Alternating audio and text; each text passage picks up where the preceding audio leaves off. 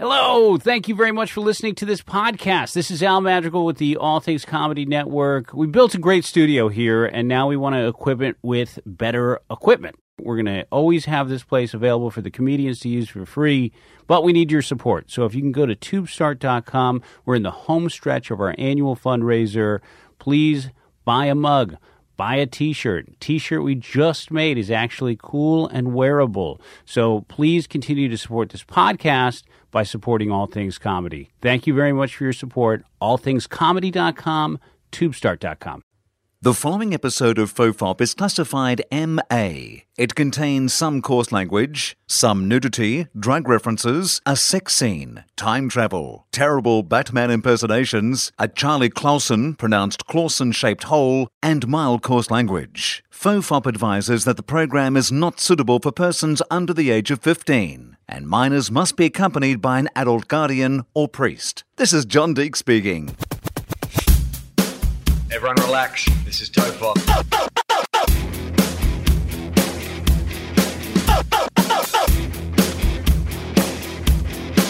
Ironically, I'm not relaxed.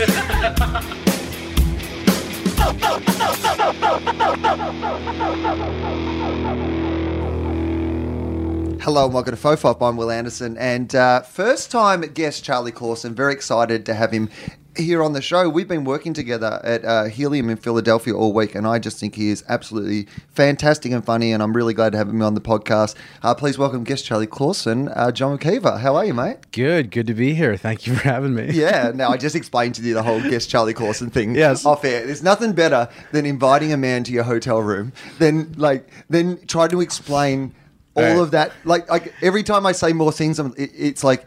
Have you lured me here to kill Yeah, me? right. What is going on? Here's the person you're gonna play. Right. I'm like, this is, I'm not very comfortable with this. yeah, I've got some clothes that I need you to Yeah, get into. yeah.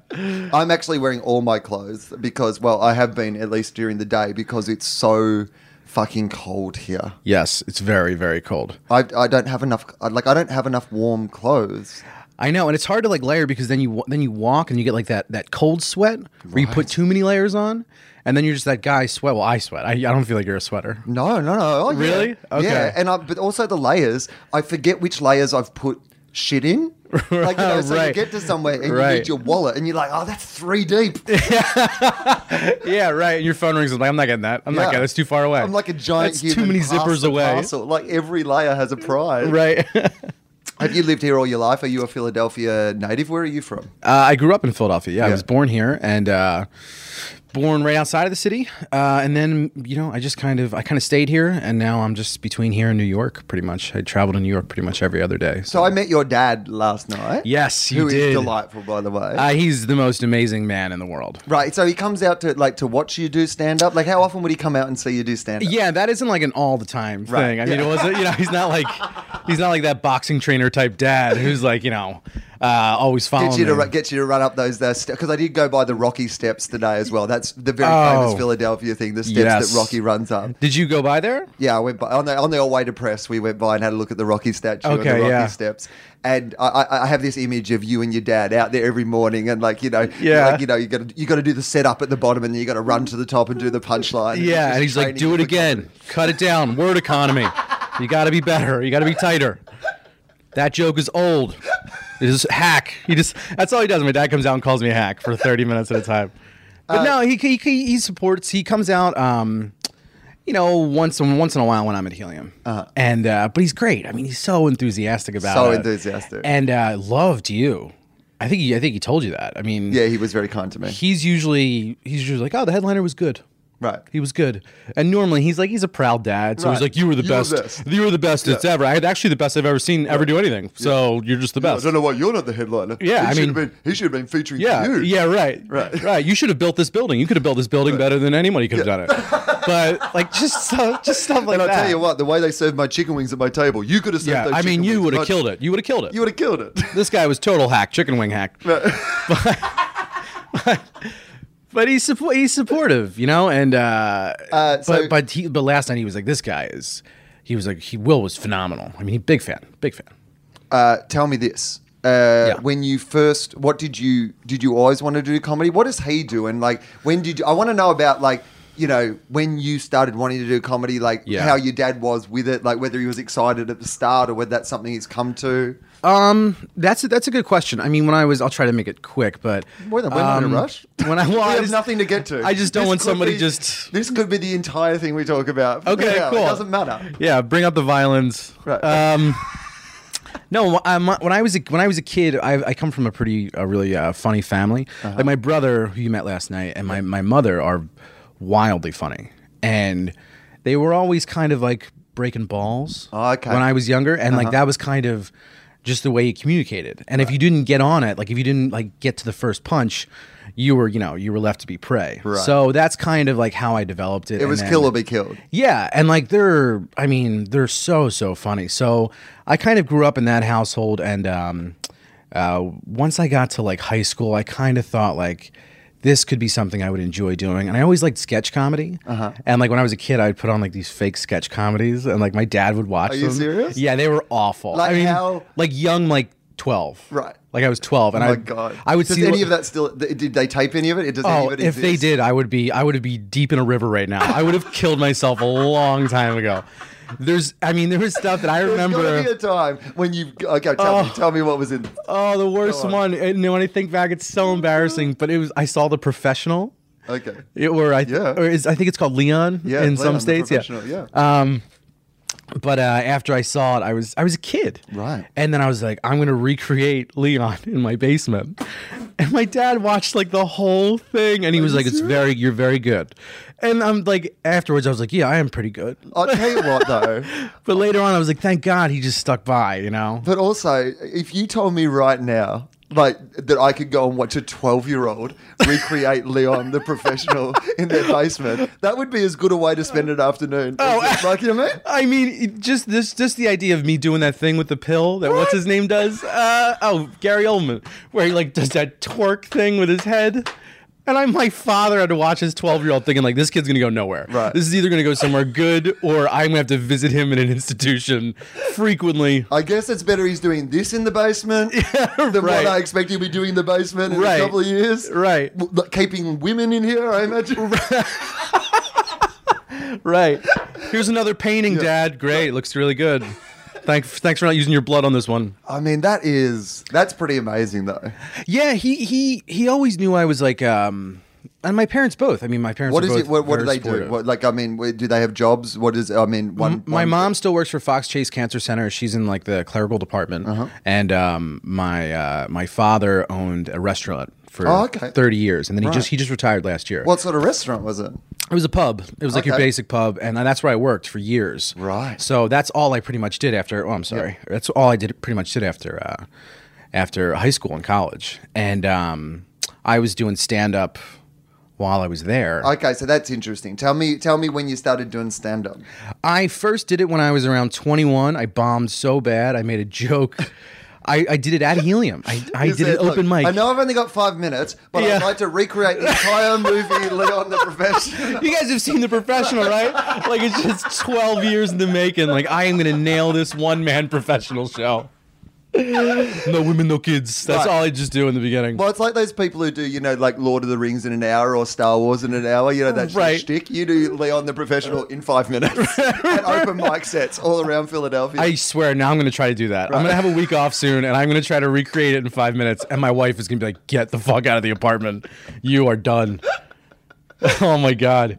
Uh, so Yeah. yeah. tell me about your first. Uh, so your first set. You said you bombed. Why was? Why did you bomb at your first set? Because I was just doing like the worst material. You know, I think I was doing like really dirty stuff because that's like that's what I had seen. You know, and Well, it- that is kind of how you start too, as well. I mean, you think, is. and because that's kind of how you make your friends laugh and whatever. And people make that mistake of going, you have to do dirty stuff or you have to go dirty. Absolutely. and it does get laughs. So you can kind of get trapped there as well. But Right. well, having seen you perform like the last couple of nights, I mean, that's so far from what you do or what your strength is now, right? Uh, yeah, yeah. I mean, I kind of, uh, I kind of think that that was that was. A, it's a hard thing to get away from when you're a young comic, especially like, you know, the dirtier stuff. But that's really like you really don't want to be talking about that. You're just doing it because you know it's an easy, funny joke, and Yep. people laugh at it. But um, once you start. Once you start talking about the stuff you like talking about, then it starts to it starts to become really fun. Even if I'm- you're not murdering, Right. It's just so much more fun. I mean, what you've said there is genuinely like if people just tune in at the 10 minute mark of this podcast and they just take that away from it, that is the simplest and best bit of comedy advice that people so rarely understand. You're not Right. trying to say things that are funny.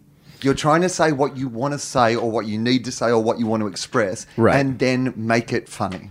Right. And that's such a small difference, but it is everything. Yeah, and they and like like they want you want people to come back to see you and your Right. point of view and and That's why I always like people ask me, "Hey, what's your new show this year?" I'm like, "It's me being funny from Yeah. the minute I start until when I stop." Right. That's the That's fucking it. show. Yeah. The minute people start making decisions on, "Oh, is it about fish?" I'll go if it's about fish. Like, yeah, you know, yeah, nobody's doing that. I hope he does the fish material. Right. I hope that Leon comics there. I'm going to book you to open for me on a national tour, but I'm going to make you do Leon the Professional every night. hey man, I'll take it. I need the money. I'll definitely, absolutely do that. That would be great for my dad to see that come full circle. Oh man, if like if things ever go well for me, like I mean really well, you know, like stupid well, Vanity Yeah. Project well, Adam Sandler buying all his friends Maseratis after they make grown ups well. Right, right. I am the, one of the first things that I'm going to do is I'm going to stage a, a you doing a live version of the professional. Um, that that is that is a contract. That is a verbal contract. We have it on recording. The- also, this is why I will never have that level of success. Yeah. because people who have dreams like that are never yeah, going to. absolutely, absolutely right. That is absolutely right. Nobody's ever like, I always want to fill up like ten Lamborghinis full of doves and Right. then explode them. That Right. guy never becomes that rich. That guy never has enough money because everything that. stays in his way for him to become that way. Okay, so you start doing stand up. Your first gig bombs. Bombs. You- are you- at that time, are you in a uh, like? How, when did you meet your wife? Is this like way before that, or is it like you know what sort of time zone? Where are you at in your life? I was I was kind of um I was actually really lost Uh-huh. to be completely honest. Yeah, and sure. um it was really that was that time in my life was probably the hardest Uh-huh. because I was like, you know, there was like a transition. It's like, what am I going to be doing with my life? And I was in school. I didn't really like what I was going to school for. And What I- were you studying? Sociology, Right. Which is like, who, why do you do that? What is that? Yeah, exactly. What, I don't even really know what it is. It was a way to get away. It was like, But what is it actually? It's I like- mean, I think why, it's- why do people who actually do sociology do sociology? What do you? it's kind of like um to be completely honest like what it was it was the study of like human behavior Yeah. it was like psychology in a way Right. but it was like more of like um like most people that graduate with a degree it- become so, uh, um, social workers Okay. so the the job outlook is not it's not great Right. but you know i enjoyed it because i enjoyed the classes and Right, and also because clearly, like, I mean, to be a comedian, you have to be interested in the human condition. So there's something. Right. Like I, I studied journalism, and very much Okay. similar thing. Like Yeah. I never wanted to be a journalist. Right. Mm-hmm. can't think of anything worse than telling other people's stories. I, what a narcissistic thing to say like day one of journalism school, they're like, first rule, never use I in an article. I'm like, Yeah. I wanted to, I wanted to. Wil stands up in the back marches out Seriously, if they hadn't told me about gonzo journalism about six weeks in and how that had changed journalism, Right. I would have been like, this is like. Yeah. But, uh, so, no, because I think that you still go to areas where there's something inside you. There's something Yeah. inside you that you're like, I want to talk to people or I want to express the human condition or I want to, like, Right. be, you know, so that's. It makes sense. But Yeah. if you're trapped in something that isn't exactly what you should be doing, it Yes. also, because then suddenly you're like, I mean, at least I know from my point of view, you're like, oh, like when you're at school and you're doing all your fun things and you're, you know, putting on your plays and you're mucking around and you're Mm-hmm. Right. doing whatever, you're like, oh, this is great. Infinite possibilities. Exactly. Anything could happen. right? Exactly. Then you get to college and you're still a bit like, and then suddenly there's a point where you're like, hang on, mm-hmm. is this what I'm, is this my life? Is this what Yeah. I'm going to be doing? or like i gotta pick like one thing now Right. that's the scare that that's what became very scary to Well, me it's terrifying. Though. and and school was kind of like it was a way to to to get out like get out of growing up you know so like when people are like what are you doing i'd be like i'm in school Mm-hmm. Yeah. because that's all i had to say right. Just, because because, just, I'm just, I've just got another three years. yeah i'm in school i'm just how's it going it's good it's fine Yeah, it's, like, it's, I- it's I- all right I just got a reprieve. Yeah, this is yeah. just three years where I don't have to actually think about my life. right right Yeah. And I and I I I, I always had friends that like they encouraged me to, to do stand up, and they you know I uh, I was actually in a band. And, Oh, yeah? Okay. And uh, this guy who played bass, like I was an awful musician. All right. So what what Awful. what what uh, what uh, instrument did you play? I played. I can't give you too much information because if you find this, it's far too embarrassing Okay, for people right. to say. But I was a guitar player and singer. Okay. And it was just awful. Oh, so you uh, were you the lead singer? Well, or we- just yeah, like oh, there wasn't a lead singer. I think we, we it was such a like it was such a jumble. It was just always practice. Okay. Like we never got to the show. It was like Flight of the Conchords. We were just always practicing. But the guy that played bass was this amazing musician, and he, and what he would talk about is like Right. in between crappy songs, like at open mics, I would talk to the audience. Oh yeah, sure. And he was like, "You should start doing that, Right. Because you're that's terrible at this. Yeah, I mean, he got- but like he did it with a wink, like because this thing kind of Right. you're shit at. You're Yeah. total shit at this. But the bit in between this, yeah, you were great tonight. That second song, you were awesome at the very end where everything stopped. Right, when and it, it was stopped, just you. hey, just before we started the song, and right at the end when it stopped, I yeah, thought you nailed it. you were brilliant. there yeah. was a brief three and a half minute bit in between where I thought you. right, right. I think you're learning that you don't sound like Axl Rose, right? You're figuring that out, right? But, Uh, but well, that that's is interesting. Okay, so after your first gig, when it doesn't go well, and which is an experience a lot of people have, although I do have a bit of a theory that often your first gig goes well and then your second gig goes terribly. And my, my theory on that is that I think that comedy is about honesty, right? Right. Like you try, and even if you're a surrealist, or even if, but finding your truth, Right. what it is that you like. One of my favorite comedians is an Australian comedian called Sam Simmons, and he's a surreal, idiotic, hilarious, like you know, Right. uh, you know, comedian, and but that's his truth. If Right. you know Sam. Oh, with the see him- notepad. with the notepad. Yes, he's- he's incredible. He did Adam Devine's house party, which I know that you did it as, as well. He was on that Yes. series as well, and he's just a fantastic comedian. He's amazing. But that's him. You know, you've got to find your truth and who you are. Absolutely. If he was up there on stage trying to do what I do or what you do, it wouldn't be right for him, right? Right. But I often feel like when we're fir- on our first gig, because it's your first gig and you actually really don't know what to do, Yeah. often the truth that is there is here's someone doing their first gig pretending to do something that they can't do. And I think something Yes. about that kind of works. It's that second gig That's when you start to think that you've worked it out a bit or the start to think that you actually know something. Right. Where you really get everything wrong. Right, Like, right. Oh yeah, I thought I learned something. None of the right stuff. Oh yeah, and the most dangerous thing for a young ki- comic is killing. Oh, yeah. and and that the first first gig was a bomb. Uh-huh. Second gig, I, I I killed with the worst material. Okay, sure. and it was just like Same awful. material from the first gig or different material? It was a little different, but like then the third show, I walked in like. You know, sunglasses, cigarette. Like I got this. I I've been. I've been killing here for a while. Like, yeah, uh, you can just introduce me as Mr. Saturday Night. yeah, I will moonwalk onto the stage, do my hacky. the microphone will drop from uh, the roof like a Yeah. boxing ring. Right. And I will start with Get Ready to Rumble. right. I will snap start my Zippo lighter, and then basically I'm going to set this room on fire. yeah, I'm just going to walk out on stage, turn that chair backwards. and then And shit's about to get real. And I'll get real. Here comes some truth. you better get the bomb disposal unit in because the truth bombs are about to be fired, my friend. I'm very sorry. It's an act of terrorism, but you guys need it. You guys Right. need to hear it. This is yeah, it's not terrorism. I'm a, I got, a, I got, a, I'm a political fighter. That's what I am. Right, right. I'm a liberator, like Nelson Mandela. That's what I am. You're basically ex- explaining exactly what happened on my third Right. gig. and so that went well, I imagine. Th- yeah, things started to go well after that, and then um, I guess just like anybody who who starts to do well and they start figuring themselves out, um, you uh, you start getting booked more. People start noticing you more, and then um, I started working at Helium as a host. Yeah. and I was hosting there, and then I got bumped up to I got fired Oh, for six months, Okay, and so they how- rehired me. How did you get fired? Norm Macdonald got me fired. Oh, here we go. This is a good story already. yeah, well, Norm is like Norm's uh, normally only getting himself fired. yes, and Taking he's people down with him now. Oh, he didn't even know I got fired. Oh, right. I mean, he was like, "Eh, it's whatever," you know. Like, he doesn't care. So, but uh, he he had brought a feature. I was hosting. Okay. This actually is a good story.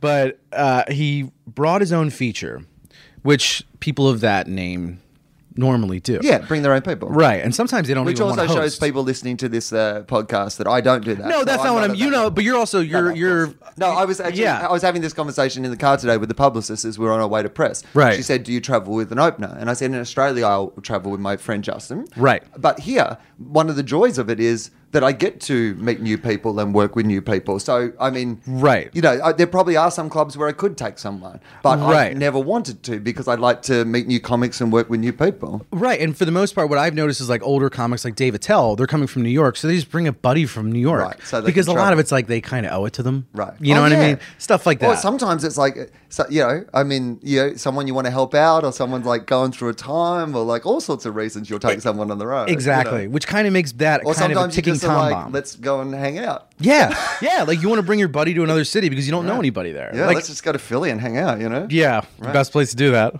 But I mean, I so he he- uh, so he came into town and he was like, he's very funny. Very Norm's very funny. Oh, yeah, But- yeah. But he's just like he's in his own world all the time. All the time. I mean, the first thing he did was he tried to order sushi, and the waitress was like, "Oh, we don't we don't serve sushi. There's a sushi place next door." He's like, "Yeah, yeah, I know. I'm gonna order from you." And he just made his sushi order through the waitress, and she had to go next door and get it. It was, it was amazing. It was, it was like the first time I met him, and I was like, "That's the f- best way to meet somebody," Right. you know. Um, but he had brought this opener, and the opener was different. He was trying something out that wasn't really working, and the crowd in Philly is like, you know, there's a lot of energy here. There's a, they they love you if you're good doing well, and they let you know if you're not. Right. Which can be fun, and you know, it's it can go both ways. But he There's brought a lot of attitude in general in this city. I've noticed. Like, Yes. I mean, you know, I've heard of interpretive dance, but this is the first city where I've seen interpretive driving. Like, I've seen people do things on the road here that I Oh. did not even know were possible. Like people doing like, you know, turns in front of like rows of other traffic. Oh, people Oh, yeah. just going up onto the sidewalk, parking their car there. Right. People are just like, that's what we're doing. Right, and the, This is indigna- the indignation of like when like you they do it, and then somebody's like, "What are you doing?" They're like, "What do you mean? What am I doing? Doing. I'm getting around." Right. and you're and they're like, "Oh, good call," and they just like let it happen. It's like the Wild West with a couple cops. Like that's it. I mean, but but it's so so so Norm brings this guy. Uh-huh. The guy is not he's not doing that great, and they start bumping my time up as a host. Like they're like, "Can you do twenty up front?" Ah, yeah, right. And he'll do 10 Uh-huh. and then Norm will do an hour. Yeah, so And they're I'm not like, really "What?" they're not really bumping your time up as in like they're trying to like ease him out of the show a little bit, right? You know? Yeah. Yeah. And he was almost like, whatever, because he knew the thing he was doing was so strange. Right, he's trying something. Yeah. And I, I was kind of like, hey, man, try something, whatever works, you know? But um, so Norm, the, the championship was on, the NBA championship, and he's a big sports fan Huge sports and fan. gambler. Yeah. And he, uh, he tweets sports all the time if you follow him on Twitter. I have to unfollow him and refollow him after like golf golf matches. Um, but he like he'll start tweeting about a golf match. He'll be like, "Tigers on the green, ten feet away," and I'm like, "I'm not. I can't. No. I can't see this on my Twitter feed." the weird thing is I'm the opposite. Like Oh, you I love get, it? Mm-hmm. I, I get transfixed by it. And I don't often don't even know who he's talking about or Yeah. what he's talking about, it, but they're like weird little haikus. Yeah. They're like little golf haikus. Well, do you ever see his like little stories that he tells? He'll tell like a story for Right. like fifty tweets, and you're like, Yeah. "This is this is incredible. This story is amazing." Right. And by the end of it, you're like kind of tearing up. You're like, "This isn't funny. It's just a great story." Yeah, he's he is like he's he's a real glitch in the matrix. He just He you know absolutely really is. is. like just you know working in a different space and a different level and And with the greatest of ease. right. Okay, so It's really incredible. so what goes down then? So the NBA championships are on, Yeah. Mm-hmm. and I'm hosting, and I and they basically tell me before the show like we're gonna light this guy quickly, Right. The feature, and and they're like the guy like, walks out on stage. Yeah, see you later. see you later. That's the line. oh, that's my time. Yeah, thanks. That was great. Everybody just cheers. But uh, so so Norm's like, hey, uh, walk me over to that bar around the block. I want to Oh, watch yeah. the game. Sure. And I was like, I can't because I I don't I think he's gonna come off soon. Oh, yeah, yeah. And he's like, no, I told him to do thirty. And I'm like, well, I don't I don't think they're gonna let him do thirty. Right. And he's like, no. He's I said thirty. I told him to do thirty minutes. And I was like. Okay, okay. I was like, I can't leave. Right. And then he's like, You're either coming with me or you're not. And then I'm like, I'm going with him. Like, I'm going to the bar with Norm. Like, I'm going to go hang out with him. So I take him over. I set my watch for 10 minutes. Yeah. And I'm like, At nine, I'm running back over. So I take him around the streets of the bar and he starts watching the game and he's in his own world. And I'm with my buddy. And I'm like, Listen, I'm running back to the show. I'm gonna text you if I need Norm to come back right away. And he's like, all right. And Norm's going, I told you. I told him to do 30. Why are you so worried about this? And I was like, Norm, I can't. It's a my job. It's who my works in a human being world. Right, right. I don't just wake up and I'm like, I want money, and somebody's like, here's money for Right. you. You know? Yeah, I'm going to order sushi of someone who doesn't work at a sushi restaurant. Yeah, right. Expect I will get that sushi. And not only that, Right. I bet he got the sushi, right? Absolutely got the sushi. The world that he lives in. Absolutely. He lives in the world where Norm Macdonald. He goes to the bar and people wait for Norm. Oh, absolutely. And like he walked in But you're with like, a glass. This isn't my world, Norm. Yeah. that's your world. yeah, I get arrested for all the things you do. That people were like, "Oh, Norm's so funny," but it it, it was just like I was like, It's "Man, the most ironic name of all time, really, isn't it? Because Yeah. he is so far from the norm Oh. of any person. Hmm. he walked into the bar with a glass, like Okay. a glass of a, like a drink that he brought from Helium." oh, of course he did. And I was like, Yeah. I was like, hey, do you want to just leave that outside? Because I know the guys at the bar because I always frequent it. Sure. And I'm like, hey, do you want to leave it outside? And he goes, I don't think they'll care. With this smirk on his face, like, hey man, I've done this before. Right. I'm Norm Macdonald. I've walked down the street with it, Yeah. out in public, so Yeah, I I assume I can just take it into another place. I, I imagine he could tell a joke to a cop while holding the cop's gun. Right. And they'd be like, this is great. Look at Norm McDonald. Macdonald. Look at it." this guy. It's just so funny. Classic Norm. Oh, it's a shame he shot Carl, but man, that was funny. Where did uh, where did my partner go? Oh, he's trying to get Norm sushi. What the fuck? this guy's a genius. Oh man, he gets what he wants. He, gets, what he wants. okay, so you're there at the bar. You've decided I have to go back to the club, right? have to go back. Yeah. So it's I'm looking at my I'm looking at my timer. It's nine minutes. So I'm like, he's about to get lighted. Mm-hmm. So or get the light. So I'm running back and I'm running down the alleyway next to the club. Sure. And I hear roar, like a loud roar, and it's booze, and like people are booing. And I'm like, oh no. So I run in, and a waiter's standing at the door, and he's like, You're in a lot of trouble. And I was like, oh no. So I run in, I just run in, run through the green room, go up on stage, and basically take him off stage. Right. And then I had Like to booze, though. boot, like they were, people were standing up, like, fuck you, like screaming at him. I him. mean, that it's, which is mean. surely that take. I mean, surely you can just. Like for twenty minutes, Right. Even if you, unless he's up there, like you know, really saying something so fucking offensive that you have to boo. But otherwise, you know what? I, but I found out why they were Oh, okay. booing. Well, no, I, I do want to know. Don't yeah. No, I mean, he wasn't, but what happened was they lit him at five minutes. Oh yeah. Okay. because they were like, this just is not going well. Let's right. get rid of him. They lit him at five minutes, Yeah. and he walked off stage, and no one was backstage because me and Norm were around the block at the oh, bar. Oh, right. So it was silence. So the the club was packed. It was sold out. It's a Norm show. it is sold out, packed. Everybody's waiting. Uh. So he does the right happening. thing. He says, "Thank you very much. Good night." Yeah, Gets off. he gets off. like a professional. like he does his job like a professional like me and norm are not doing and we're around the block and he and he literally sits in the green room for like three minutes and the staff's running around like where is john and where more importantly is norm Yeah. and um, so the feature goes back out on stage Right. and people were like nope No. we're not having this so they start booing so they Fair booed enough. for like two straight minutes Sure. and the guy just started telling jokes. And then I got back there and they were like, they weren't even happy to see me. They were just happy to see him go. That was more of the situation. Uh. and I was like, I was like, oh, I'm back. And then it hit me. I was like, Norm still isn't here. Yeah. And I had to, t- I told the audience, I was like, um, just so you guys know, Norm uh, isn't here. Yeah. And then they just were not, they were not happy with that. And then I sent a text to my friend as I'm on stage. I'm like, bring Norm back immediately. So he comes back in and Norm's walking on, this is like five minutes later. Norm walks in real slowly, Right. you know, like, Yeah, yeah. I No don't give a shit about this. No yeah. No sense of urgency. No sense of urgency. Right. And he comes up on stage and he like shakes my hand. He goes, You know, I'm not real happy with the uh, tone of that text. The text I sent to my buddy. And I was just like, Oh, I, I don't care. And I just like walked into the green room because I was like, but I didn't found out later he was joking. Right. Everything he says is a joke. Yeah, he's just busting your know, balls. right? Yeah. Yeah. And I go into the green room. Also, when you're on stage sending a text mid gig trying to get back from a room full of booing, Right. maybe you don't have time to nuance it in the way that you Right. ord- ordinarily would craft it. right, right. Sorry, I cut off the comma, please. Sorry, I couldn't uh, choose the right emoticon. yeah, like thumb up, poop signal, whatever. But uh so he like goes up and he just murders. Right. He does like he just murders for like an hour. And um I talked to the manager and the owners, and they were just like, "You can't, you can't do anything like that. Like you're, you know, not to do that." And they didn't really fire me. It was more like you're sus- Right. indefinitely Yeah, suspended. This is your like, yeah. I mean, that is a hard situation, though. And I- but I understood it. I understood Oh, no, why I- they did it. I it. get Yeah. it too. Yeah. but it's hard. It's very hard. Like you know, when you get swept up in the arc of a fucking maverick like Noel Macdonald, it's like yeah. it's just hard. Oh, I would have like flown to another city with him because he was so convincing. There you are some of those people.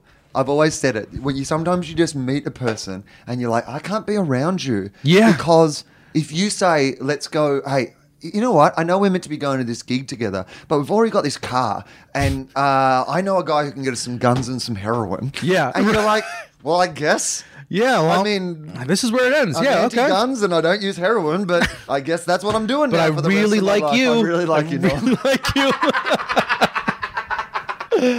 Uh, I guess I want you to think I'm cool. so- yeah, the last thing I want, I don't want to do heroin or shoot guns. I'd rather do both than you think I am not cool. I'd rather do both all the time. I'd rather shoot a shotgun with a needle hanging out of my arm than Norm be like, look at this dork not doing heroin with I me. I would rather shoot a hole in my arm and then just pour heroin into the hole. oh my god, what an aggressive heroin high. oh, Ah, that's really funny, man. Um, tell me, uh, you must get to work with a bunch of um, you know interesting comics, like in that regard. If you, because Yeah. you're a club favorite there now, they love having you there. When I came to town, all I heard from people was that that you were yeah going to do the show, and that was great because you know. And, Oh, that's nice. Yeah, everyone. Like seriously, from a whole bunch of people. Like I was doing interviews and stuff. Everyone was really talking you up. So Oh, I that's mean, nice. that, that probably means that you get to perform with a whole bunch of people when they come through. Has there have been other people that you've like enjoyed, or you know, other people that you don't have to name names, but other people that like you know have been crazy experiences? The, uh, some of them have been good. Uh, you know, you you meet some headliners that, um, you know, are not all like you. They're not easy to hang out with, and like that. But that's just kind of the way it goes. Like, it's some of these guys that are like they used to be on television, Oh, yeah. and now they aren't anymore, Right. And they're not happy about that. They're not happy that they're headlining Helium. Well, well I, they, they're happy they're headlining Helium because, they like the work, well, yeah, but it's also like it's the biggest club in the city, right? And, it's a fucking good club. Yeah, it's a great club, and and um, you know, like they're happy to be doing that, but then like it's almost like they they want more, or they they want people to be like, hey, I remember you from this movie, and people just aren't doing that, or they're doing it and they're like, that's not what I would want to be known as anymore. Which like I won't name a name, but people were like yelling out this movie that Uh-huh. this one guy was super famous for, and he was like, God, fucking people. I'm like, that's why you're here, Right. You're not even a comic. This is why they booked you. Yeah, you're Yeah. a guy whose agent was like, "Hey, you know how that movie doesn't make you any more money? Go do stand up." Yeah. And then I've worked with it like, plenty isn't this like a Back to the Future move? yeah. I, uh, I'm just guessing. I'm, li- I'm literally just speculating. I have no inside information. Oh my on who God. it would be. oh, that was beautiful. I'll tell you what, you didn't. You're hovering around the bullseye.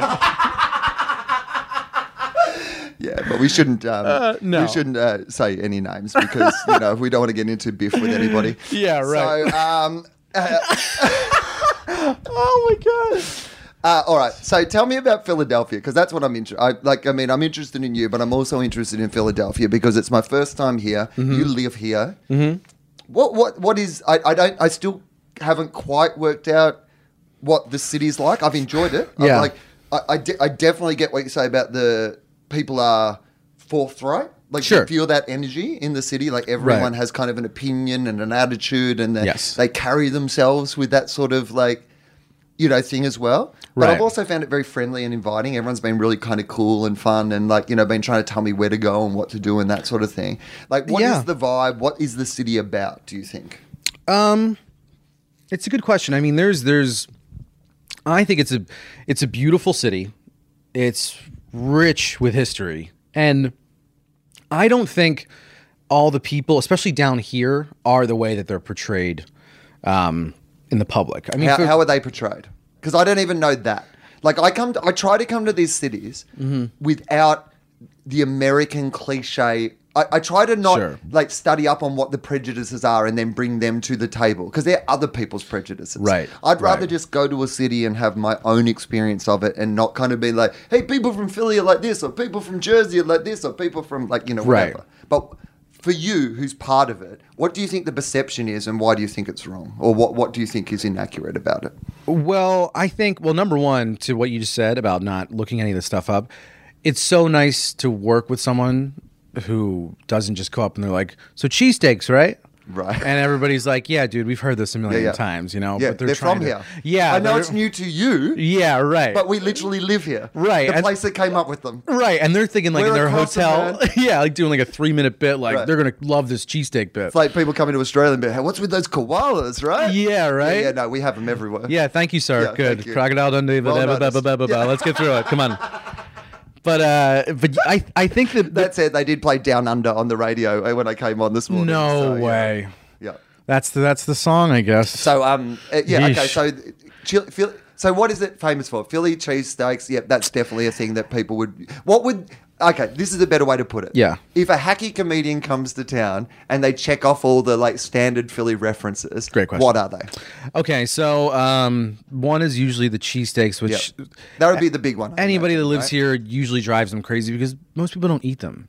Right? Like they, it's so what even is a cheesesteak? Because It's I just chopped beef on a roll with whiz, like cheese whiz. that's what it seems to be. it's. It's. I thought it really might maybe that- it was more than that. And people were like, that seems like a better. terrible thing to do with steak. Yeah, I mean, they're like, here, this place has better cheesesteaks. This place, it's like all the same to me. Right. It's just chopped beef on a roll, and they're like, it's all about the roll. Everybody's got like a a theory about what makes this five dollar sandwich good. Right, but that's all it really is, isn't it? It's like it's shaved steak and cheese in a roll. That's it. There's a million better options. Pizza, dollar pizza is a better option. That's ex- a way, way better option. Five, five yeah, a free croissant from the street is a better option. way better. But, Okay, but yep. there's like the the I think a lot of people um they talk about the attitude that sports fans have here because there's some rabid sports Ah, fans from here. So tell me that then. Are you a sports fan, by the way? Are you? Do you like sports? I like sports, but I I like I like watching like in passing. Mm-hmm. Like I don't I don't follow any sport very heavily. I used to be a I used to follow boxing a lot. Oh. And that's the only one I think I follow more than any other sport. Okay. Um, but I've always been a big fan of boxing. Um, but but like there's there's there's rabid football fans here and like they're they're they can be really mean to people and and then all of a sudden people from other cities are like yeah well your fans are crazy it's like Oh, okay. yeah but any sports fan is is Let's not judge a city on their sports fans. Yeah, right. Like I've seen videos of people in San Francisco like stabbing another guy Right. because he was rooting for another team. Yeah. And uh Yeah, and that's San Francisco. yeah, right. Like- That's not what San Francisco is. Right. You know, at all. I mean, he did stab him with a knife that he carved himself uh, out of a tree. It Right, was, it was a- all reclaimed parts. It was like Recycled very- knife. Right. Oh, Yeah. Or the opposite. Oh no, you know, it was like a it was a Google it was a Google knife. you can download the internet on that knife. One of the two sides of San Right. Francisco cliches. Okay, so we do ch- cheesesteaks, we do aggressive sports fans. What else? Right. Um, I'm trying. I, I think anybody from Philadelphia listening to this would be like, "Come on, there's a thousand others." But, um, fat. Ah, now, are are people here fat? Yes. I think that, that maybe they are. Very, very I kind of got that impression. I mean, Yes. e- even this morning, in like when I was doing this uh, radio show, which was actually really great fun, Mm-hmm. Yeah. and uh, but they had a live studio audience in, and I was like, "Whoa, Yeah. like, this is sick. It's sick fat. like, yeah, there was a lot of it, like, right. Like yeah. like I it- need to stop drinking beer. right." And then I'll be fine. Uh-huh. But these people, like, the, we're, talking about people that like this is like a me- this is a medical problem, Right. and there's a lot of that here. Is there any chance it's because they put heaps of cheese on their steak? put it in some bread. Maybe that might be. That might be. I, I, I don't I don't I don't know. I think maybe it's the climate, uh, you know, and uh, you know it rains and it's cold here for a long period of time before it gets nice. I think that's definitely part of it. Yeah. Like, I mean, I, I, I, get that. Whenever you go somewhere, like when it's cold like this, A, it's hard to exercise, get out and actually do things. Mm-hmm. Right. Mm-hmm. And B, you do feel like eating. And the other thing is, I've noticed since I've been around here, I don't know if this is accurate or not, but there seems to be a lot of cool places to eat. Oh, it seems to be a city that enjoys its food as well. the food here is, is fantastic, and there's a lot of great chefs here, um, and there's there's tons of great restaurants and great little cocktail bars too. Like it's just it's a great food city and drink city. I mean, Um, even today, I went to whatever the markets are. You know, that big markets in town. It's like the massive farmers sort of Oh, markets. yeah, I don't know what it's um, called, but it's like. Uh, oh my god, I, I know, but It's I've, only a few blocks down from here, and it's like Yeah. it was yeah, the food even in there, like street food and vendors Right, and cheeses. right. And I had this like grilled cheese sandwich at this place where they make all their own cheese and like had all their, and it was, I mean, it was, it was pretty amazing. Yeah. I was like, yeah, I could, I could get some Philly weight on. Right, But right, right. The Philly 15. Right. Yeah. Oh my god.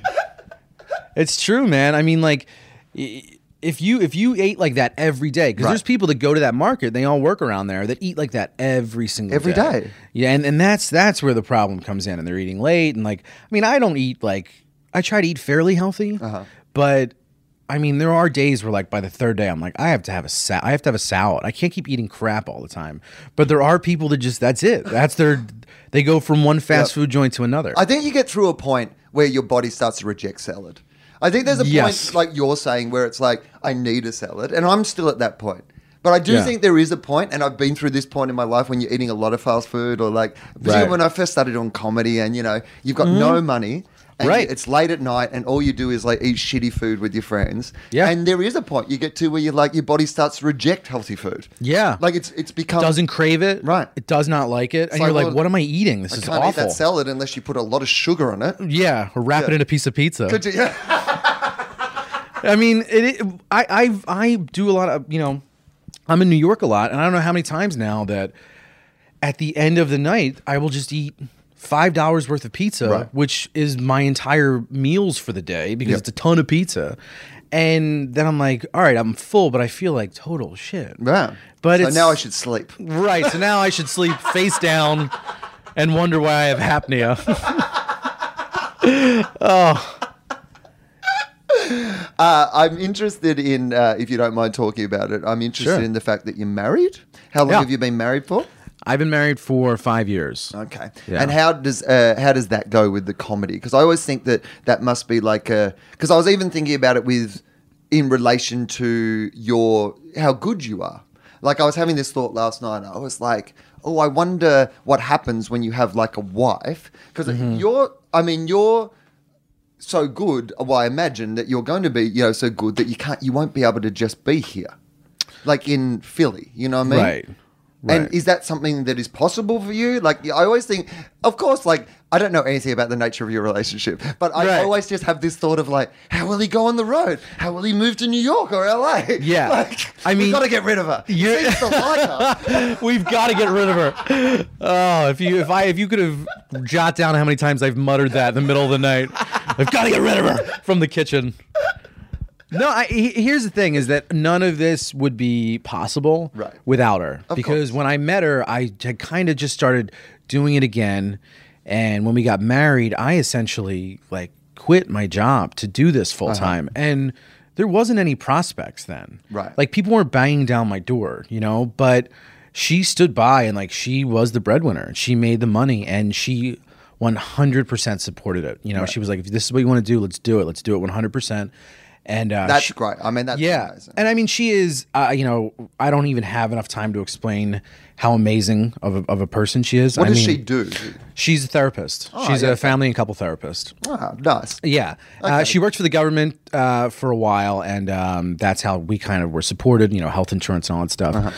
Um, but now she is uh, gone back to what she went to school for. She got a grad degree in, in psychology. I don't really know why, but I'm starting to get a theory because there's Yeah. like there's a couple of people who are comedians who have really good relationships, like you know who I look at because I, I was I mean that the only reason I was joking about that was I saw the way you talked about her last night and I was like, this is clearly a woman that you are very much in love with, and Yes, yeah, yes. very very happy, and. uh Kumail uh, Nanjiani, uh, Yes. Emily, his his wife, they're very happy. Like they're a great couple, right? And uh, Dave Anthony, who's a very good friend of mine who does this podcast a lot, he's a very happily married comedian. Okay. The common thing that all those three things, Therapist wife. all married to therapists. I didn't know that I'm about Dave to- Anthony. I'm starting to think that's the fucking trick. Uh, you know, Maybe that's the only person who can be the comedian's wife. It, I think it is. I mean, think think about think about that idea. You're you are a grown man who marries a woman, and then you're like, just so you know, I'm not going to bring any money home. Right. I'm not going to support us. I don't want to have a kid. I am a total narcissist, and I am out of shape. And uh, I'm going like, uh, is this the appropriate time in our wedding vows to saying these things? right.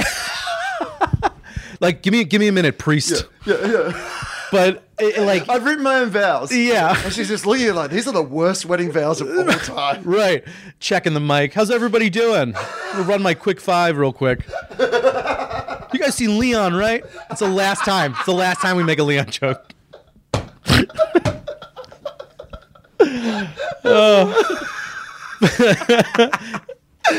Yeah, but it's like, but I think you're right. The the professional, like you know, the professional, like I mean, because them also, I think, I think that they a have a understanding of the myriad of ways that your brain can work. Yes. Which I think sometimes it's the roller coaster that people have a problem with. The Mm-hmm. fact that, like, you know, I think that a lot of the time, even though I think most people are a range of people, that's why I always think it's so weird to say this person's like this. You know, right? Yes.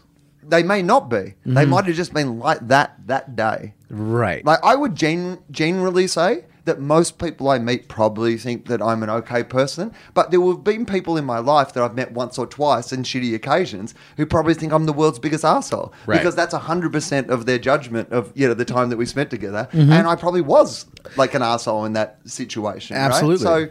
I think always that's it. But I think with a therapist, they have a better understanding of that you can be a very different person from one minute to the next. I think comedically, Yes. and I think that's, I think that's difficult for people. It it it, it is, uh, but I, I also think that you know um, she understands the human condition. Like Mm-hmm. way, when I first met her, I was like, this, this girl like understands what I'm thinking, even though I don't. Right. And and that's it's you know she's really responsible for my material getting better, my material becoming more honest. Uh-huh. Because like you said, like there's that's that's been something she's ingrained in me since we first met. Because I would be. I would have a short fuse with people because I would be nice to someone and they weren't nice back. And I'd be like, that's the worst person I've ever met. I was just, I just held the door for them. They didn't say thank you. Meanwhile, she's like, you have no idea what their day's like. What if they just found out their dad's sick? Like, you have no idea. So That's always the case, though. Like, I mean, we do always it all the time. We do. I that- still do it, which Oh. is not good. But I mean, but we all do. It's, Yeah. a, it's a natural human thing to do. Yes, But yeah. I've been trying to do it less. Yeah, it- it- just on practical levels. Like sometimes if you're in a rush, right, you're going down the street a bit quicker than you are, and Mm-hmm. Right. you're like, why is everyone walking so slow? They're Right. Not. right. yes, you are walking way are- too fast. You are in a rush. Right. You're late. Right. They're going at a normal speed like normal people. right, right. I, I, I, I, this is an idea I've been toying around with a little bit about for next year's kind of show that I'm going to do. But is that idea of you, you know with the golden rule, you know, do unto others as you would have them do unto you. yeah.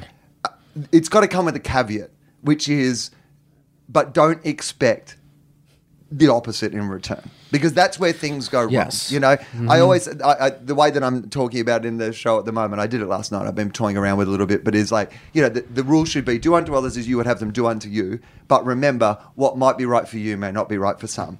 Half of it's from the Bible, and half of it's from the theme from Diff'rent Strokes. But they are very important lessons, nevertheless, because if you, that's the whole sentence. Yeah. That's what you need to know, because you will Yeah. be driven mad in life if you expect other people to behave to you the way you behave to them. Exactly, and that the only person that's affecting is you. Right. That that's it. Because like the guy that that I hold the, do- the door for, and I, he doesn't say thank you. I'm mad at him for an hour, and that guy's not thinking about me. Right. You know that guy's doing whatever the fuck he wants to do, and I'm sitting there going, I wish you know Dan was nicer to me when I held the door. Not that I knew his name, but No, know, you looked him up. I looked him up. I'm like, I'm gonna figure out who this guy Yeah, is. two yeah. hours later, you've got Yeah. his whole history. Yeah, I'm just holding binoculars out front of his house, like this fucking asshole. I, you know what? There is another part of me though that is like tempted to just do that.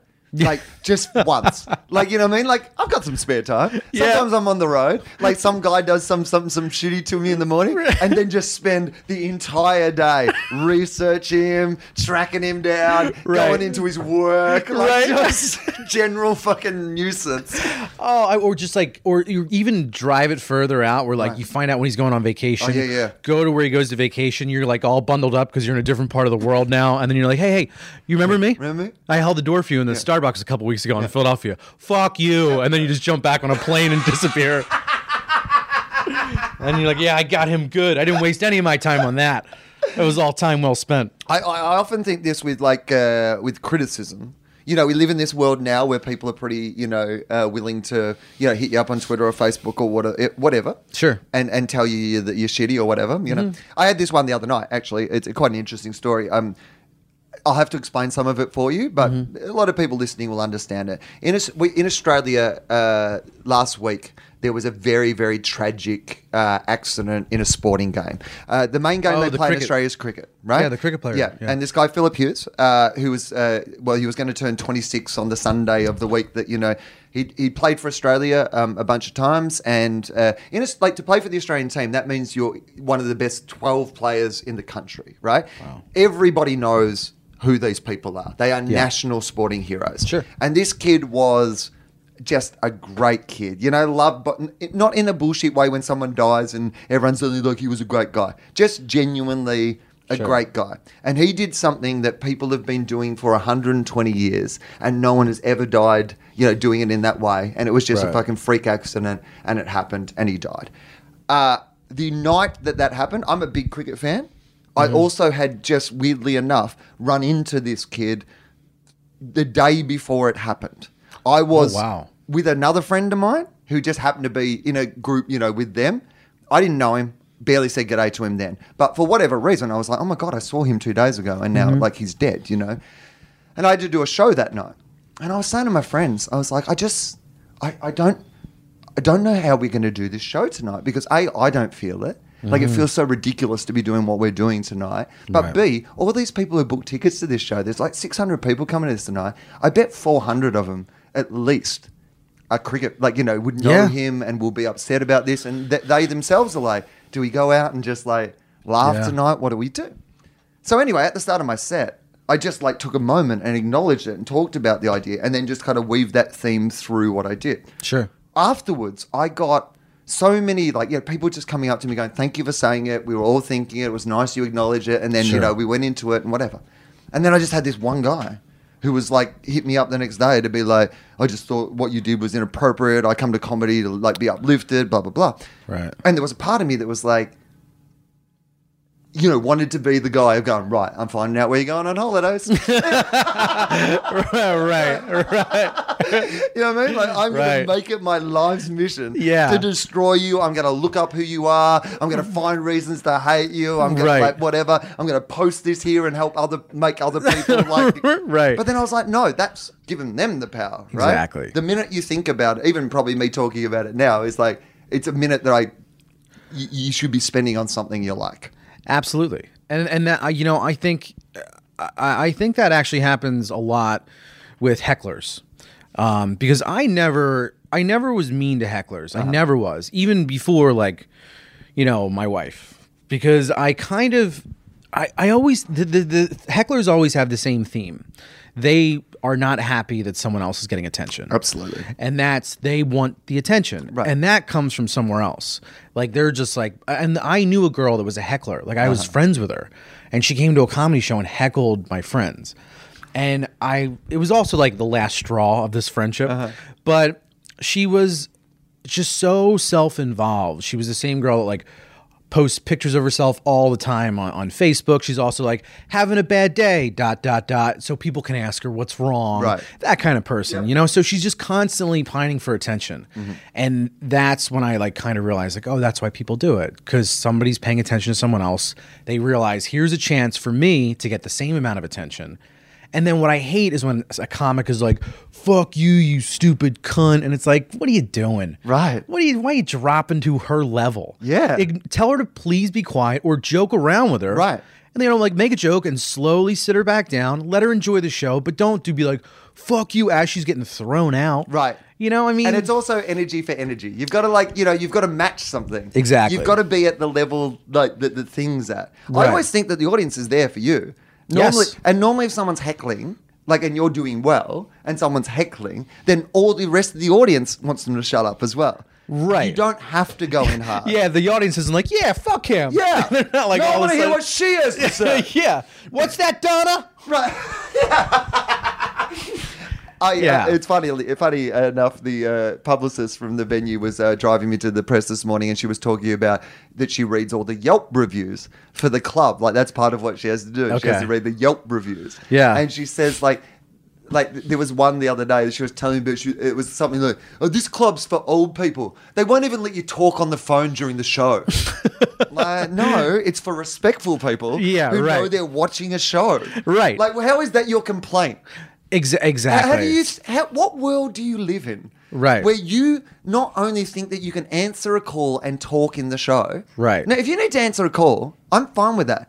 Get your phone, go out into the hallway. Take Right. the call and come back. Maybe something. Maybe there's a babysitter issue. Maybe you know you're an important person that has that. Like whatever. Right. I'm fine with that. Right. But if you answer it in the show, it annoys everybody else. exactly. It's like the people who are like, "Oh, I was just saying to my friend that you were really funny." Yeah, great. Yeah, Save it for the end. right, and let them figure that out. Right. And also listen to the thing I'm saying now. It Yeah. might also be funny. Might be better than the last thing. that thing. that you missed while you were telling him that I was funny. Right, right. But and, also no one else can hear because you're doing that. and if, if you think if you think about it too, like it's like when someone is on like a if I'm on a bus or a plane or something, and, and someone's talking really loud. Uh-huh. What I always want to say is, hey, imagine if all of us were talking at the same level you are. Right. Nobody would be able to hear themselves. So what? Like you should at least think of that. Like I, just think there are a lot of people that don't take others into account. But I love the idea of that person who not only like answers the call in the room, clearly Yeah. then gets in trouble for answering the call in the room. Right. And goes on Yelp the next day as if like people are gonna be like, hey, yeah, no, this is our Ferguson moment. Yeah. We're all taking our yeah, Yeah. we're all gonna be there. More cell phones at comedy clubs. Right. More cell phones. We're all going to answer our phone. Yeah. We'll do a mass call and we'll all answer it. How will they deal with that? They're Yeah. going to kick us all out. Right. Oh, it's it's so true. It's like what what are they expecting out of that? Like like like or even think about like it I just think it's the people aren't thinking about other people which once you start doing that the world becomes kind of a shitty place. Like look at the girl last night Right. who there was a girl stage left who was on her phone the majority of Yeah. the time I was on stage. Yeah. And like on her phone. Like she was active on her phone. Uh-huh. She wasn't like scrolling through a feed. She was like I'm getting shit done. Right.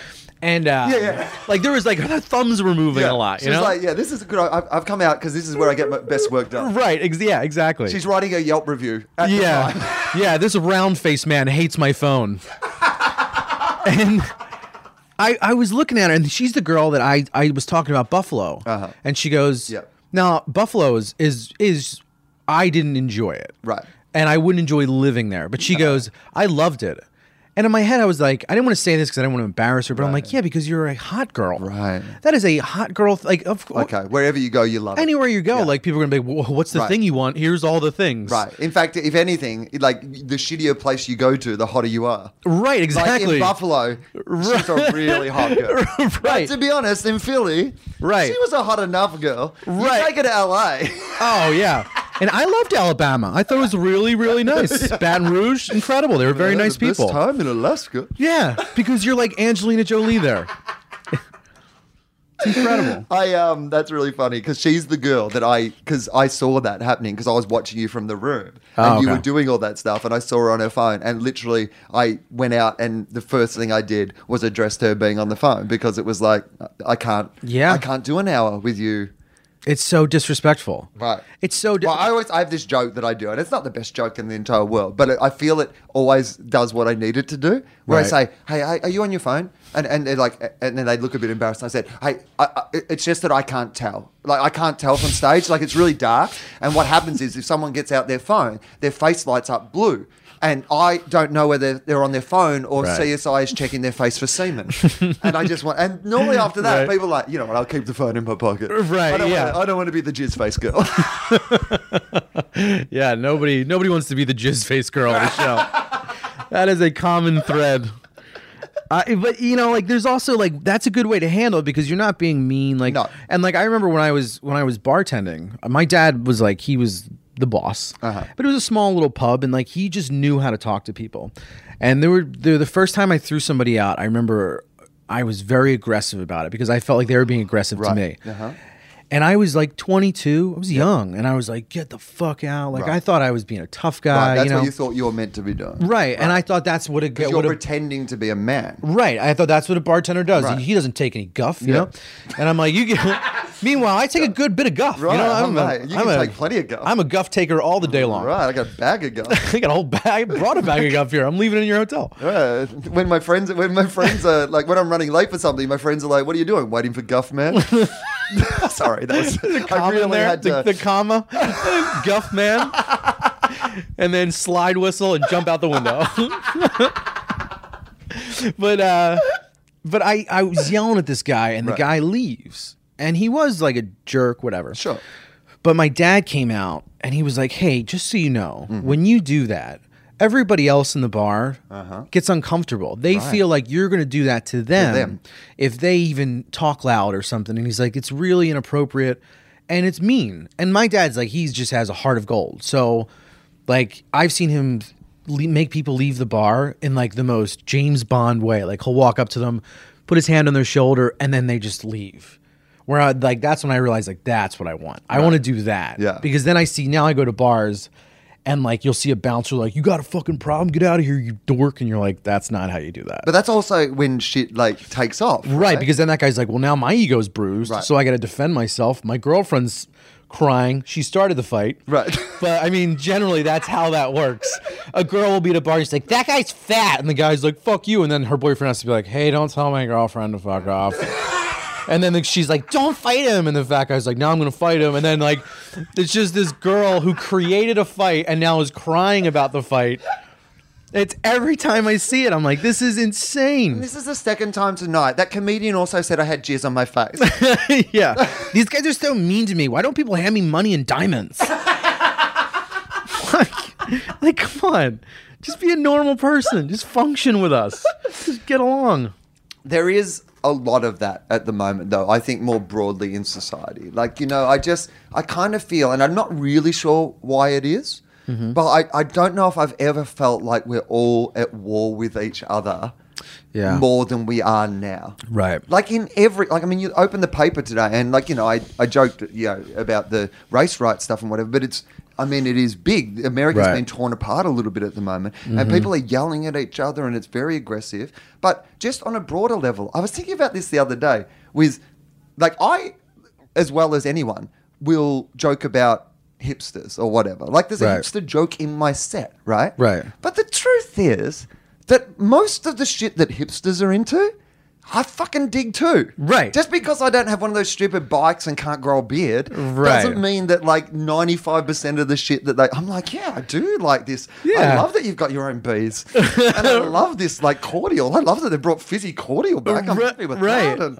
I like eating out of jars. Right. This is a good move. Yeah. This is good. I like all your food. Yeah. Like I'm a hipstercrit. That's what I am. But it's yeah. like one of those things where I, I everything ev we have to hate everyone now. We have Right. to like have an enemy. Everyone's There's backlash. There's and I- always backlash right. too. And I wonder how we how do we go forward? How do we get along? How do question. we evolve? How do we fix the problems that we have like together as a world when Right. we're just all fucking fighting each other every day? Right, and this is actually this is a, the conversation I had with my wife recently about the whole Ferguson thing because the thing that winds up happening is then uh, you kind of start hearing from the the vocal minority on both sides, Right. and like what I'm talking about is like you'll hear from like these loud.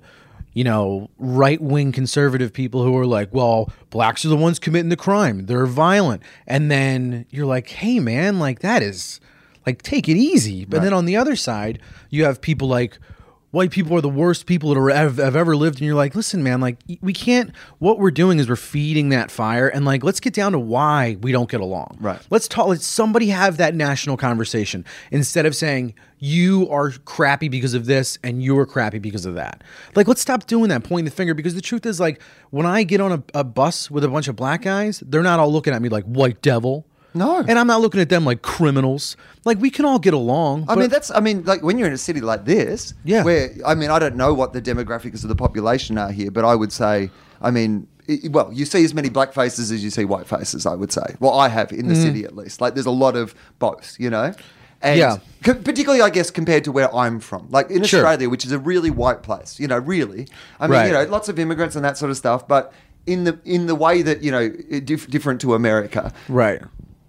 th- I've never felt like here as a white person that I've been in areas that you know people are like, "What are you doing here?" or "Why are you here?" I found myself today in what I imagine, like I've because I've learnt this only from Chris Rock routines. Yeah. But he, he has that uh, routine about the white mall and the black mall. Right, Like today, right. I found myself in the black mall. Oh, Like, okay. that Yeah, so you're at the gallery. Yeah, that's what Yeah, I like. yeah, yeah, yeah. yeah.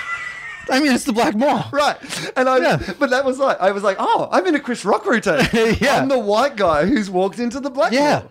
Yeah. But you don't walk in and they're not like pointing a gun at you. No. Like people will like but there's people in the middle of the country Right. that have never been they have never been socialized with black people. so they're like that's what they're like, right? They come out of the house, they shoot at you and then they rape your wife, right? That's what they do. Mm. That's and that's even though that sounds like obviously like uh you know embellished, that's that No, no, no, They, they think- do have that viewpoint Right. where they are and and that that's that is what the dangerous that's what's what's really really dangerous about um the way people are behaving now especially on social media and it's only blowing this thing way more out of proportion Well, that's. I mean, part of the problem I think is that that starting point that anyone was at, is without sin. You know, Right. we're all compromised and we're Right. all fucked up, and we all like. You know, I mean, there's no perfect position on any of this. Right. You know, black people like. You know, disproportionately are committing a lot of crimes and getting locked up. You've got to look at societal factors, how the system's set up, the fact that black people go to, to, to get sent to jail for things that white people don't get sent Ex- to jail exactly. for. Like, there's so Exactly. many complicated factors to that. Right. But if you just take one aspect of it, then you can. And in the same way as like, you know, so many New York City cops, I bet, are just. Go, going to work because they want to protect people and they want to serve people and they Mm. Want to keep people safe and so Right. that their families can walk the streets at night. Right. They're not choking people to death or like they're probably as ashamed and wish they could make the same protest, but they can't because of what Ab- they do. absolutely. And the minute we start to paint people as being all one thing or all the other, then, Right. Uh, But that's definitely what social media does. You just get one way or the other, and people then just yell at each other. Right, exa- exactly, and like you'll see, like like exactly what we said about the the stats. Somebody would be like, "Well, did you know that uh, that you know blacks are like eight, take up eighty percent of the prison population?" Yeah. It's like, yeah, you know why? Because like if they have pot on them, they go to jail. Jail. I don't. No. Like I know plenty of white guys that got caught with intent to sell, Right. and they're they're like, "Hey, put that away." Yeah. but it's a way. It's like the war on drugs is is literally aim, is aimed at the black community, Yes. and and like to your point earlier about like um when you said there's probably equal amount of black and white faces. The truth is there's probably fifteen percent, but because of all the places you've been, Uh-huh. and this is this is a white thing. It's a thing white people do is they they go there. It's it's even, Right. but really it's because you never you don't. They're not. You're in a major metropolitan area where there's there's more of that happening, and it's it's like an old. um it's like a, a grandmother being like, "There's like a hundred of them out there." It's like there's three. There's three and that's and that's that that is something like you don't have to deal with that every day. Right. if you if like you and two of your buddies walk down the street you know some black woman doesn't walk into a restaurant like there's 50 white people out there ruining shit. Right. doesn't happen. So like so so so that's like it's just something you gotta like that people need to take into account. And i think what they do is they jump to these like these crazy racist solutions uh, uh you know these like these crazy uh places. And what i hate even more is when some like white girl from like the suburbs goes on the internet and she's like black people are the best people ever and white people are the worst. It's like you know you're not helping. Yeah, that's not you were just trying to say i'm not racist in Right. caps lock. Yeah. that's it. That's all you're trying to do. No one's no one's buying your bullshit. Like have a conversation like Nick, tell me one black person you've had a conversation with. Right. you dainty fucking twat. Yeah oh it's so frustrating No, but I agree with you because that's as stupid as the other way around. yeah Like, there's terrible black people, there's terrible white people, there's Yes. terrible Asian people. Right. People are terrible. Yeah. And they're not, but they're not people you're running into every day. No. And it's it's it's all over the place. Also, like the you know what's funny to me is the welfare thing in America. People are always like blacks are on welfare. It's like you know white people. I think it, I think the percentage is there's more white people on welfare than blacks. Right. But people will. That's that's what they that's what they say. Like when like uh, like a conservative politician will be like, well. It's uh, you know all these people who love being on welfare. Wink, wink, wink. It's like we know what you're doing, and you're also wrong like you're trying to make this a black issue when really welfare is not an entirely black issue. And then you like, I mean, particularly with things like welfare, like when when Yeah. anyone talks, because in Australia at the moment it's happening a little bit as well. They're trying to raise the uh, price of university and college, like you know, and. Anytime that happens, and that's what the American system is definitely like. It's expensive Yeah. to go to college. You can have a life, like you know, a lifetime of debt that you have to pay off. Right. You know, because of your college fees. Sure. A system like that keeps poor people poor. That's what that system Yes. is designed for. It's because Yes, the one thing, if you're a poor person, the one way that you can get out of being poor and a system of you know being poor and poverty Yeah. is education. If you keep Yes. education away from those people, that's why in the black communities, and again, this is a massive cliche, but that you know when people see rappers or sports people being because they're the other ways. Like you know, Right. music, sports, education, Well- and if you deny people education, the opportunity to like be doctors or be lawyers or get out of like systems, Sure. and it doesn't have to be a black thing, by the way. I mean, in Australia, that's not what it is. It's just Right. poor people. They just want to keep poor people poor, and the Right. rich people want to send their kids to private schools and the best universities, and we keep everything that we have, and you keep down there, you know, doing the job so we can be rich. We don't want you coming up here and spoiling this. We've, this is fine. Ex- exactly. We, we would like my son to be. I'll be president, and then my son will be president. And, And then yeah. that guy can be president, and then his wife can be president. Yeah. but uh, we'll let a black guy in between just to break it up, so people don't go, "Hang on, isn't it? yeah, right. It's just the same." But he's not going to be a full one. He's Right. not going to be a full a one. half black guy. Well, Yeah. a half black guy. We'll be plenty happy with that. Right. I hope people tune in right here. They just they scroll through the podcast right to here, and it just sounds like a oh such a tirade. And then for the rest of it, also because you know, because they did this in Australia too. We had a, a female prime minister, Julia Gillard. Uh, she was our first female prime minister. Mm-hmm. Okay. and she uh, look, she did some good things. She did some. She she, she did some really terrible things. She was. Uh, there was a couple of things. She was a. She's a woman, which was fantastic. She's a childless. She's an atheist. Like really, a whole bunch of things that are revolutionary. And then she got into politics and wouldn't bring in marriage equality and all these sort of things where you're like, I don't get it. I get why the right wing guy who believes there's a magic guy in the sky who's gonna, Yeah. but you you don't. Like why? Because so she's playing the game. Right. Th- That's exactly why. It's It's, same- that Noam Chomsky thing. There are no political parties anymore. It's just all fucking power. It's big corporate interests, and by the time you get to a leadership role, you are so severely compromised and owe so many favors, and you're in so many people's pockets that you can't do it effectively. Absolutely. But since she has left politics, the narrative has been. Oh well, we wouldn't let another woman do it because that woman did it and she was no good. It's like female stand-up comics. You know, Yeah. no one like goes, "Oh, there was a shitty male comic, so all men are shitty." Right. Right. And you know what's going to happen with Obama. You know there's already those guys going, like, Oh. you know, well, we let a black guy have a go and yeah, he out totally well, didn't it? screwed it up. Right. I Not mean, blaming the white half. yeah, yeah, exactly. But it's but it is. It's the narrative that people create because it's very easy and people latch onto it, mm-hmm. and that's what you see on like like Facebook and social media. Is like people come out and they're like they'll go, you know, they'll be like. Blacks commit more crimes, and then a bunch of people like, like, like, like, hmm. like. They they repost that because they want to say like, this is the side I'm on. This is the side I'm on. Just so you guys know, this is the side I'm on. And then some girl or some like some other person will be like, well, you know, like whites should all be killed, and then someone's like, I'm on this side. I'm on this side. I'm on this side. Right. And it's like nobody's even having a conversation anymore. I might call this episode "White Should All Get Killed," just to really see if we can Hey, get some. it'll hate. match our new ankle tattoos. but I, I, mean, like, like think about like um, something like um, the uh, like I, what I hear a lot with with black athletes. Like me and my wife were talking about this. Is they're like, they're like, oh, they don't know how to handle money.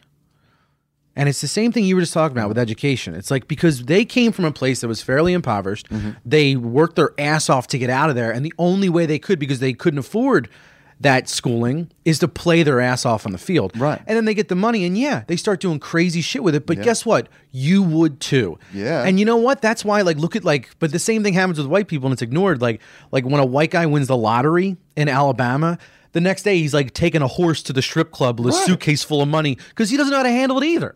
Exactly. It's the- and he's got like a like a Did you diamond hear my cowboy hat on. at the start of this episode? Yeah. If I ever get rich, I'm doing stupid shit. Exactly.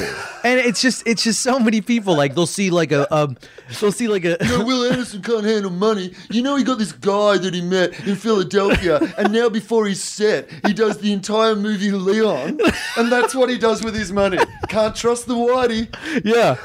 This guy, this guy does five minutes. He reenacts Leon, and then he makes him eat a diamond on stage It's the most frustrating thing I've ever really seen. Really weird. And then they both flew to like another guy's vacation just to get mad at him for not opening a door. It was a cool Instagram picture, but I mean, I don't know if it was worth it. A lot of likes. A lot of A lot of likes. Oh man, I could talk to you all day, but we should Yeah, wrap it up in a little bit. Hey, uh, Wick, let's tell people. Um, Firstly, uh, if they've enjoyed you on this episode and they want to find you on the internet, how can they, you know, what can they find? What's out there? What can, you know, Twitter, Um, Facebook, all that sort of stuff? I have a uh, I have a Twitter. It's at Johnny McKeever. Yeah. Now, was that because John McKeever was already John? McKeever was taken. Because you don't go by Johnny, right? I don't, and I was very frustrated because John McKeever Yeah. doesn't have any posts. Who is it? Uh, Just so, some just some guy. so nothing, no post. Nothing. It's just his face, his dumb face with like three followers. Fuck you, John McKeever. I know. I hope he's And listening. dumb face. He's not. He's probably dead. Maybe. He's probably just a dead guy. That's the thing. That's the classic example of us getting mad at someone whose circumstance we don't know. Yeah. Like maybe like, you know what I mean? Like he put up the thing and he Right. planned on like and then he died. Right. And, and his family have kept it there as Right. a tribute to his life. And we're like, fuck you, John McKean. right. Meanwhile, they're big fans of you. They're listening to this podcast. They're like, are they talking about our Johnny? the Johnny that died in Iraq? And ironically, they call him Johnny. Yeah. So they want Yeah. your Yeah, so I'll reach out like, listen, if you call him Johnny, we can make a trade here. but yeah, so I, I got that's that's uh that's Twitter, and then um my website is McKeever Comedy. That's where all my videos are because I do a bunch of sketch stuff. Okay, that's cool. what I that's what I started doing, and that's what I've been doing lately. So And of course, uh, if people are listening to this this weekend, that, uh, you can catch us uh, at Helium in Philadelphia. And if do you have other gigs, other da- roads, Uh, like people listen to this all over the place. So I, I have gigs that are on my site. You're on but, their website? but they're like yeah, they're like they're kind of scattered, and I don't have any weeks coming up for like till like January. Um, but check out your website. That's the easiest way to do it. And Yeah. uh, I um, am going to do a couple of plugs. We're still going to talk for a bit, but I might as well just do the plugs now that Yeah. we've started talking about them. Uh, I will be in Denver at Comedy Works next week, so come and see me in Denver. Looking forward to that. Uh, and then the week after that, I'm doing my fully improvised shows at the Sydney Opera, at the uh, Sydney Comedy Store. Um, I do a week of like, uh, so I just go out at the start. They're hour long shows, and I just do Fully improv. fully improv from start to finish. Whoa. So That's yeah. awesome. They're called "What You Talking About, Wil." That's the name of them. Uh, Are they really? yeah. Dude, that's awesome. I love that. so um, yeah, uh, it's and it, I only did it last year for the first time. Yeah. like because I'm a person that quite likes to do a bit of crowd work or improv. Like you know, there was Yeah. a fun couple in the front row last night. They're like a doctor and an, an attorney, and they they were fun and like you know, I, I I quite like weaving some stuff through the show, but. Sometimes if I'm on tour and I have some time, you know, that can be like 20, 30 minutes of the Yeah. show if I like.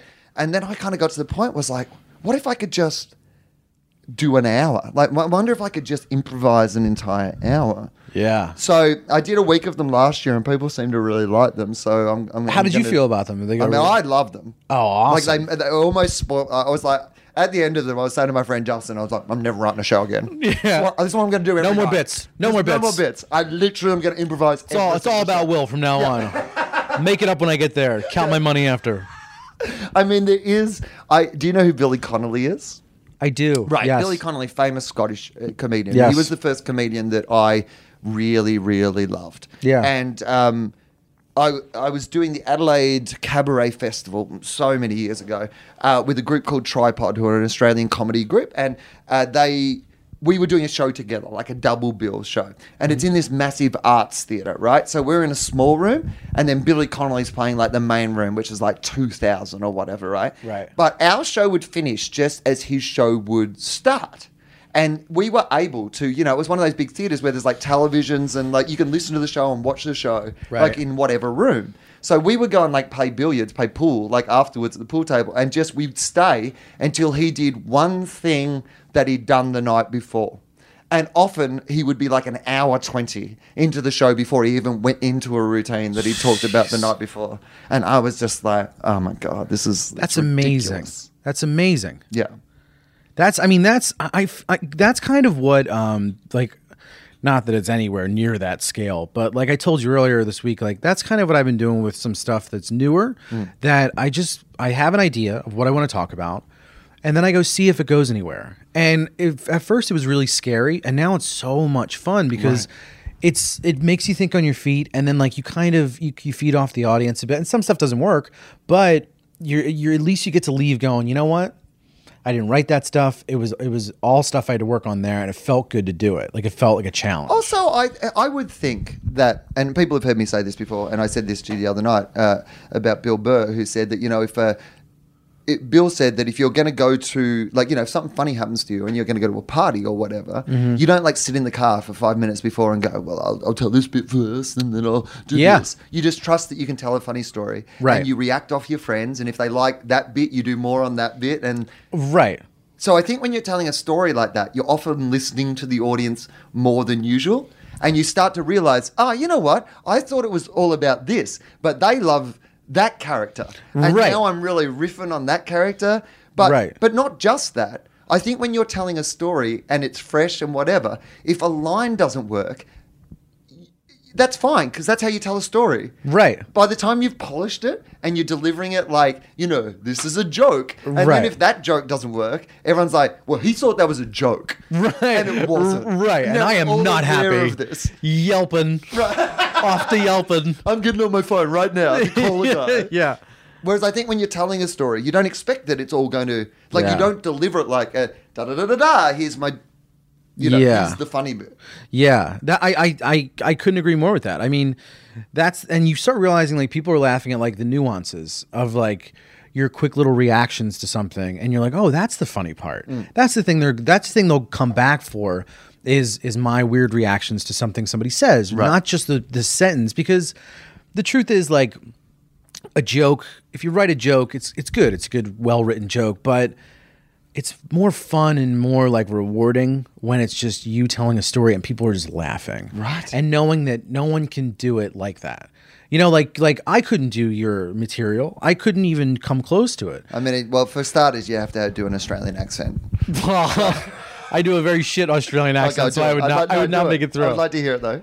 no. Go on. No, I can't. I'm not it. doing. I used to have an Australian neighbor, and I was Yeah. I, like I hung out with her all the time, and I would do it for her, and she'd be like, "That's shit." Oh, yeah, I, that's why I want to hear it. Yeah, I'm not gonna let you tell me it's shit on a podcast with a bunch of listeners. I'm gonna go on another American podcast, do it, and they're gonna be like, "This is the best. This guy sounds Australian." I'm not gonna let you tear me apart here. This isn't gonna be the end of the podcast and me just hitting like a fire rain of bullets in front of the car.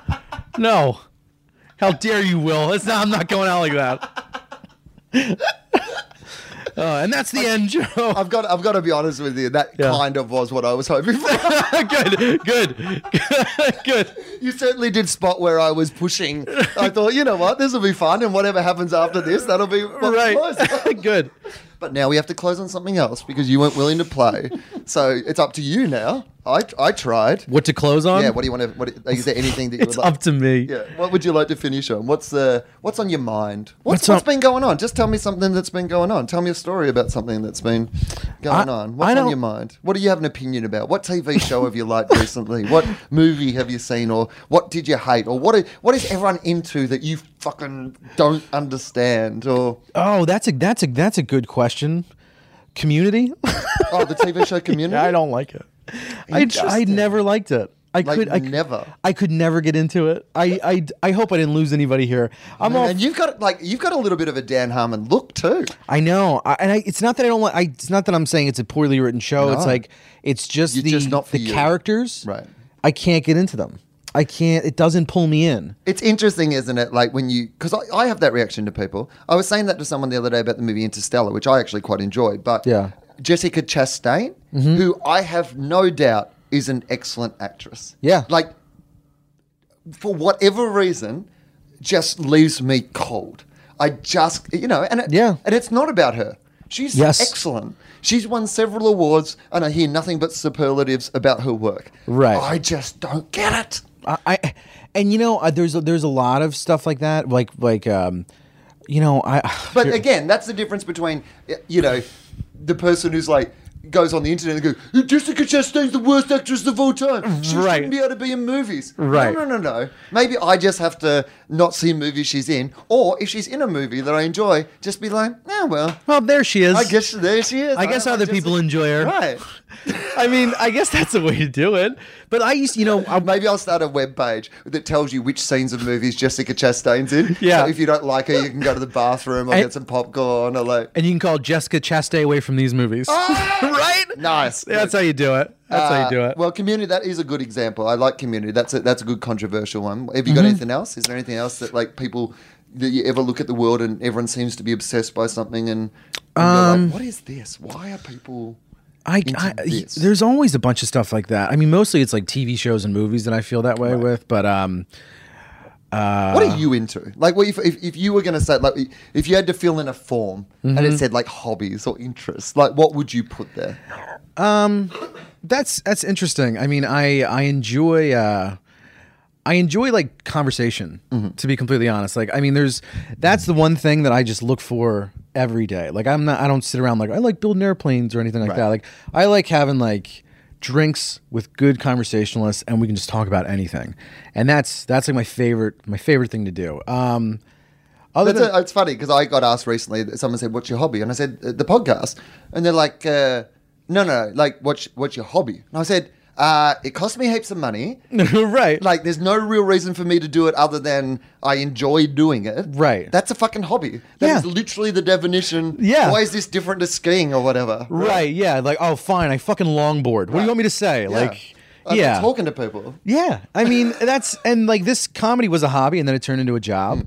And uh, you know, for the most part, I like writing, and I I do a lot of video. Like my hobby is video because that's the thing that I still. I mean, I've gotten paid for a few things to direct a few things, but um, making them, making like sketches and stuff like that, that is that is something I'm really passionate about. Um, but the outside outside of that, like, I don't really have any like weird hobbies. I don't Alright. build shit in my basement or anything. Well, no. I mean, Yeah. I mean, I don't have a basement, so I'd have to go in the stranger's basement and build something. I wish now. Now you're making me wish I had a hobby. I feel like I'm like, man, I maybe I should get a hobby. no, I don't think that you need a hobby. I was just interested. Do you have a? ho- You don't have a hobby, do you? No, I don't. I mean, I really the don't. podcast. Just the podcast. Yeah. Like, I don't think that I do have a hobby. That's why I was. I, I'm interested in it. I'm interested in people who do have hobbies. Yeah. But I kind of am like, I don't know. Like, I mean, I like go to movies and I watch TV and I do all those sort of things that like. Right. But I like going to music and stuff. But I don't have like a hobby. I don't collect things or I don't. I'm the same way. Like I, I and I feel like people like expect you to have like a really good answer or like Right. you know what I don't love? This is the thing Yeah, that I, I never okay. get. I never get. Music. I love music. Uh-huh. Music to me though is the soundtrack of what's in my head. So music will like I will like let's say um like the White Stripes. Love the White Stripes. Love Tom Waits. But that I will listen to that and it makes me think of something specific. It helps me write. It helps me think. It like creates scenery. I never like music live, ever. Fifteen minutes in, I'm like, what the fuck am I doing here? Right. I feel like I'm watching them. Like, what? What am I? Why, why am I watching them make the thing that makes me want to do something else? you know what I mean? Like I like you know. Well, maybe you just need to take a laptop to live gigs. Yeah, like just right find in the like a place in the corner Yeah. and just be like, keep going. Yeah, Keep I- going, Jack. I'm on Yeah. a roll. This is good. Yeah, you're doing great, but otherwise you're just watching a guy just like shred on a guitar, and you look around, and everybody's head's just moving with his hand on the guitar neck, and you're like, "What are we doing? This guy just this guy just scammed us out of forty five dollars each. We're all in the pit, like this is where it's at." And I always get through like the first act, and I'm like, "They were good," but I'm here, and then I'm like, "Oh my god, I just paid." The best part of a concert to me is when they come out. That is the best part is when they, uh, they come on stage because they are people to me. They're still mysterious. They're still like the White Stripes. Like Jack White is still mysterious to me, and that's what I kind of enjoy about him. Um, same thing with like somebody like a Tom Waits or something. Who I mean, I don't think you can.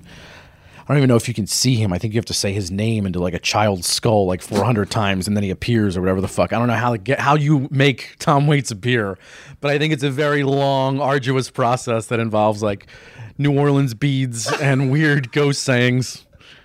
But um, I don't, I don't know. I don't know. But like music, I just I watch. That's like, really interesting. I. I, it's been a great way to finish uh, this podcast where we've told people to come out and see us live by you ranting against how the live experience Comedy is really so much different. cold. it's so much different. It's unexpected. It's unexpected. Music is not unexpected. Oh, look at that thing you went. Cool. Great. I'll see it on iTunes.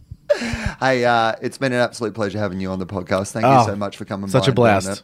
Uh, and uh, make sure uh, that you check John out uh, on Twitter, not Johnny. Oh, well, Johnny, not John.